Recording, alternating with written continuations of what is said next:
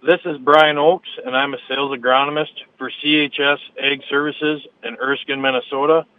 We are pleased to bring you this update from the Red River Farm Network. CHS Ag Services, providing solutions for your success. Farm news on the Red River Farm Network. Good morning. I'm Don Wick, along with Randy Koenen in studio. We'll have reports from Whitney Pittman and Tyler Donaldson as well. There's a large rain system being seen this morning from northern Iowa into eastern South Dakota, extreme southeastern North Dakota, and a large share of Minnesota. There's also scattered snow in the western Dakotas. The National Weather Service is calling for some issues with ice across the Devil's Lake Basin this morning. Snow will pick up this afternoon with the best chance of accumulation happening north of Highway 2. Winds will also pick up today, causing some blowing and drifting. CONAB will be out with its monthly Brazilian crop estimates this morning. That'll be followed by the latest USDA supply demand report at 11 o'clock. Heading into the report, market analysts expect a small drop in the corn and wheat carryout numbers from last month. U.S. soybean carryout forecast to increase from 280 million bushels last month to 284 million bushels this month. Really, it's a data dump today. Three different reports. Northern Crops Marketing and Investments President Brad Paulson was not surprised to see the soybeans pressed lower ahead of those numbers. No, not really. I mean, it's kind of still in the weather market here, and like I said, we did get that rain. Southern Brazil got some needed rains too. But yeah, we do have three huge uh, crop reports tomorrow. Not really huge, but we got our USDA with the monthly S and Ds out. We got Brazilian crop production out from their government agency, and uh, Canadian grain stocks are out also. And the trade will be mostly interested in Brazil's soybean production. One that's got a wide range is that Brazilian soybean crop production, but you know it's probably you know in that 150, 155, which is it's definitely not a train wreck, especially when you're looking at Argentina with a 50 million metric ton plus crop on the way. NDSU Extension Crops economist Frayne Olson says a key relationship between China and Brazil will be important to keep an eye on in the long term for the soybean markets. The combination of the the expansion or the growth in the needs for soybeans to China relative to the growth and expansion of soybean production in Brazil. So if we look at at kind of the longer term trends for the last 15 years ish, we've seen a really nice, steady growth in the amount of soybeans that the Chinese have imported. And most of that is because of their growth in their economy, the growth in incomes, and the res- resulting growth in their pork industry. A shift has already started. Well, now all of a sudden we have this continued growth in the production out of Brazil, but the slower growth happening in the Chinese imports. And one of the things I'm watching longer term is will this slower growth rate in Chinese imports, the fact that their economy is slowing a little bit, that their pork industry is having some problems dealing with the African swine fever and trying to continue to get that under control, what does that mean then for not only growth for soybean production here in the US, but more importantly, the soybean production out of Brazil? Because they are by far our strongest competitor in the international market. Farm equipment prices increased dramatically in 2021 and 2022. Last year's prices increased at a much lower rate. Red River Farm Network farm broadcaster Whitney Pittman has more. NDSU Extension Ag Finance Specialist Bryon Parman spoke at the Best of the Best in Wheat and Soybean Research. He highlighted how grain hauling equipment didn't follow the same pattern as other implements. From smaller skid loaders because the data was available on it, as well as you know grain hauling, beet hauling, you know equipment. You know that's important, an important cost to farmers too.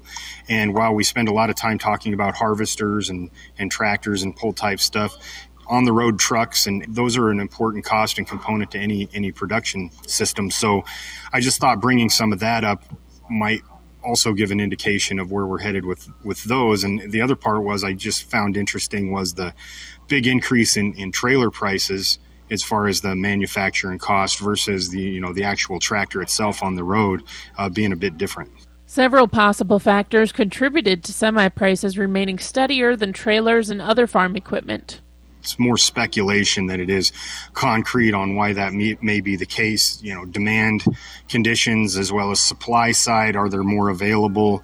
Uh, are the components for production more readily available than these other than these other pieces of equipment? But uh, probably a lot of everything contributing to that. But right now, as far as the used equipment market goes, it seems like most of our whether it's ag equipment, construction type equipment, you know, heavy uh, construction type equipment, or even the compact, um, we're seeing a decline in in the used equipment market due to.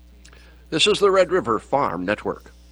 Thursday farm news on the Red River Farm Network. This year's U.S. net farm income is expected to be down 26% from a year ago.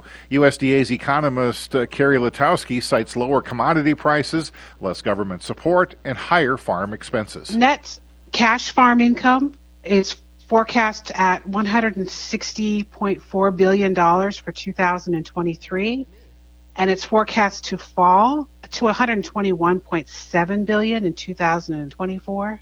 That's a decline of almost 39 billion dollars. Farm input costs are forecast to increase nearly 4%. Spending on feed, fertilizer, and pesticides is expected to increase in 2024 after declining in 2023. In a statement, Agriculture Secretary Tom Vilsack said the Biden administration has taken unprecedented actions to support small and mid sized producers. Senate Agriculture Committee Chair Debbie Stabenow reacted to the USDA announcement, saying now is the time to act on a new farm bill. Ranking member John Boozman said U.S. agriculture is going through the most rapid and steepest erosion in the farm economy of all time and work must be done to improve the Farm Bill safety net. The Environmental Protection Agency and Natural Resources Conservation Service have signed a memorandum of understanding to give farmers credit for voluntary conservation practices that will reduce pesticide drift and runoff. EPA Assistant Administrator for Chemical Safety and Pollution Prevention, Michelle Freedhoff, spoke to the National Association of State Departments of Agriculture and outlined the agency's plan to meet the terms of the Endangered Species Act. With a huge backlog, EPA is looking for ways to streamline its evaluation of crop protection products and the impact on endangered species. That work includes uh, cooperation with the crop protection industry with its options. During its winter policy conference, members of the National Association of State Departments of Agriculture approved action items to address ag labor shortages and provide incentives for new and beginning farmers. With the federal court dicamba ruling, NASDA encourages EPA to use its discretion to allow farmers and ag retailers to use existing stocks and not disrupt the supply chain. NASDA also wants EPA to fast track the registration of crop protection products for the 2025 growing season. The Agricultural Retailers Association is upset with the federal court ruling vacating the registration for over the top applications of dicamba. ARA President and CEO Daren Coppock said the timing of this decision is problematic.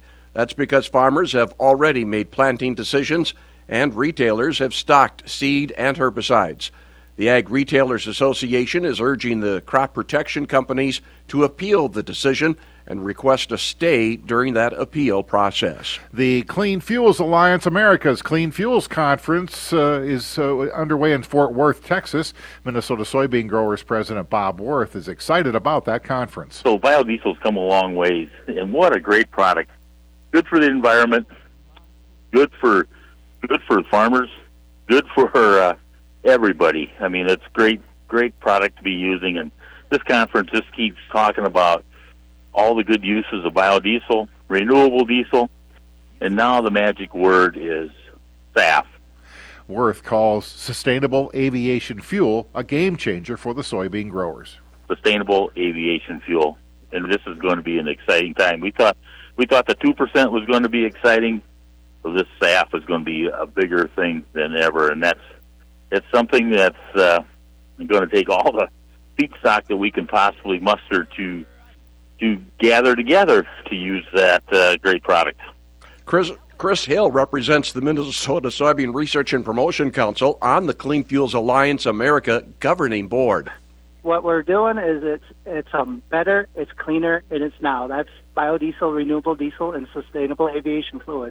And one of the big things that's happening um, here is um, all the um, new crush plants that are getting built to fuel this industry. Um, um, we're in a session today, and um, the talk was we have about 6 million bushels per day production, and we're going to be ramping that up to 8 million bushels per day of crush, which is a big number. Hill Farms at Brewster, Minnesota. This is the Red River Farm Network. Good morning. Welcome to Inside Agriculture on the Red River Farm Network. Farm Action has submitted public comments addressing the right to repair in an attempt to prompt the Federal Trade Commission to ex- uh, establish a rulemaking process. Red River Farm Network farm broadcaster Tyler Donaldson has more. I'm speaking with co founder and chief strategy officer of Farm Action, Joe Maxwell. What kind of effect does being unable to repair their own equipment have on farmers? Far too often we've seen John Deere and the other major agriculture equipment manufacturers consolidate their dealerships. And today, many farmers have to travel hours to get to a dealership. Our equipment breaks down in the field, sometimes just because of an error on a sensor. And we don't have the ability, or that farmer doesn't have the ability to actually repair that equipment without contacting that dealer miles and miles away. And oftentimes they have a backlog, and our equipment is down for days, sometimes weeks. Sometimes we have to haul call it in simply to have them hook it up to a computer and find that a sensor malfunction. That is a delay in the field that costs money, time, that sometimes we farmers just don't have. Being unable to repair broken down machinery and equipment can add layers of stress to an already stressful career. Farmers are already under a lot of stress, low margins, weather events, extreme weather patterns, and then to have your piece of equipment when you finally have a window open to be able to either harvest or to plant or to spray, to have an error code knock you out of operations is very stressful and it is costly. What are the effects on a producer's bottom line? How costly is this issue for farmers? It's estimated that this issue of agriculture equipment manufacturers controlling the repair of that equipment and preventing the right to repair it by the farmer or someone of their choice costs as much as $4.2 billion per year. It's real money in the pockets of America's family farmers and ranchers. That was Farm Action co founder and chief strategy officer Joe Maxwell. For the Red River Farm Network, I'm Tyler Donaldson. The North Dakota Public Service Commission has determined that local cities and counties cannot restrict the Summit Carbon Solutions Pipeline project. The PUC said its approval of the pipeline automatically supersedes and preempts local land regulations. Summit plans to build a 2,000 mile long pipeline across five states to sequester carbon from 50 ethanol plants. North Dakota rejected the summit proposal in August, but a request for reconsideration is expected. Again, crop report out today, 11 o'clock from USDA. Right now, we're down a nickel for March Minneapolis wheat at 691 and a quarter. Chicago wheat down by 8 cents. KC seven and a half down. March corn, steady money. It's at 434 and a quarter. March soybeans a nickel higher at 1194. Checking in on the farm calendar, the best of the best in wheat and soybean research going on today. That is in Moorhead. They start with registration at 8 o'clock. Ag Country Farm Credit Services has its Ag Focus Conference. Uh, tomorrow they'll be in Fargo, plus they have a hybrid online event as well. Jim Wiesmeyer, uh, policy analyst, among their speakers at that Ag Country event. Have a great day. This is the Red River Farm Network.